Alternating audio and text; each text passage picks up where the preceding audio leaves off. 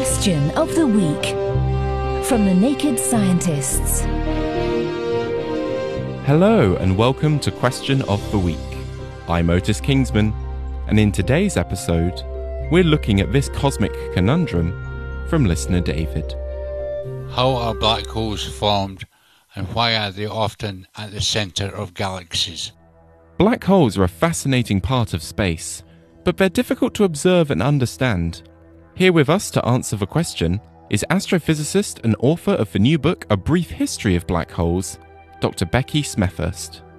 So how are black holes formed is an interesting question, because there's actually only one process that we know of that can form a black hole, and that is a supernova, so the death of a very massive star.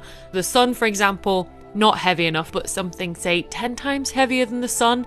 At the end of its life, when it's no longer converting hydrogen into helium and pushing outwards against the force of gravity of all of that matter being there crushing inwards, essentially what will happen is it will collapse down into a black hole under the force of gravity. Seems straightforward. Sagittarius A-star is at the centre of our galaxy, the Milky Way, and was formed billions of years ago. But how did it get there? The answer to that is we don't quite know yet. Because what we don't know is whether a black hole will form first and a galaxy of stars around it, or whether a galaxy of stars will form first and then one of those will go supernova and become the black hole in the center of a galaxy. And I like to say that this is kind of like the astrophysics equivalent of the chicken or the egg. Black holes found at the center of galaxies aren't just regular black holes, they're supermassive black holes, which are up to 10 billion times the mass of the sun. So how did they get that big, and how did they end up at the center? The only way we know of to form a black hole is through a supernova, so that would suggest a galaxy of stars formed first in the early universe, one of them went supernova, made a black hole, which then started to take in material under gravity. That's a word we call accrete in physics, so it accreted material to grow bigger and bigger and heavier in mass, ended up the heaviest thing in that galaxy, so almost sank to the centre, and the galaxy of stars continued forming around it. But there's almost not enough time in the universe. Like, people think of black holes as hoovers, but it's actually a very, very slow process to grow them. So that kind of raises the conundrum of whether, okay, well, did the black hole come first? And can a black hole form in the early universe from just a gas cloud collapsing down straight away instead of that gas cloud fragmenting to form 1,000 stars about the same size as the sun? So maybe that happens in the early universe, and then that sort of ends up as this gravitational shepherd that then makes other stars form around it in this big galaxy. With information about black holes being so murky, we asked Becky about her new book, A Brief History of Black Holes, and the other confusions about black holes that she talks about within it.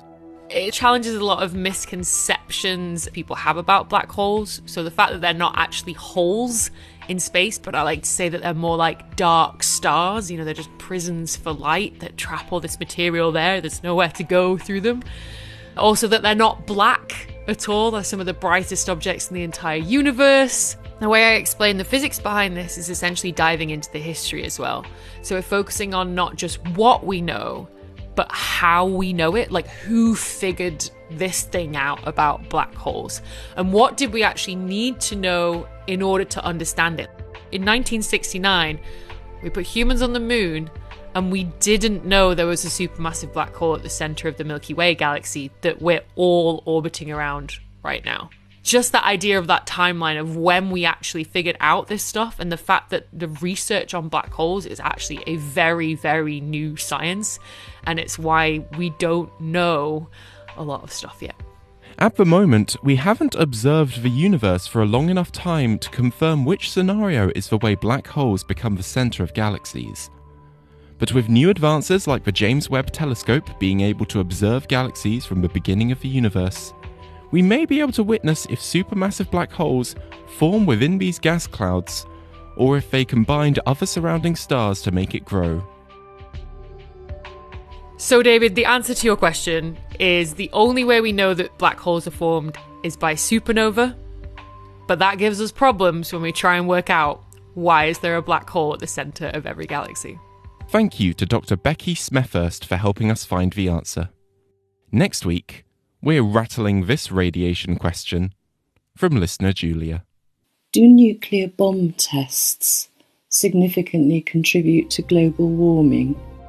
If you at home have a question, submit it to our website, nakedscientists.com, pop it on our forum, nakedscientists.com/forum, or email us at chris@nakedscientists.com. I'm Otis Kingsman.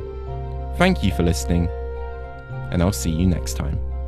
Question of the Week is part of the Naked Scientists podcast and supported by the Wellcome Trust and UK Fast. Look us up online at nakedscientists.com.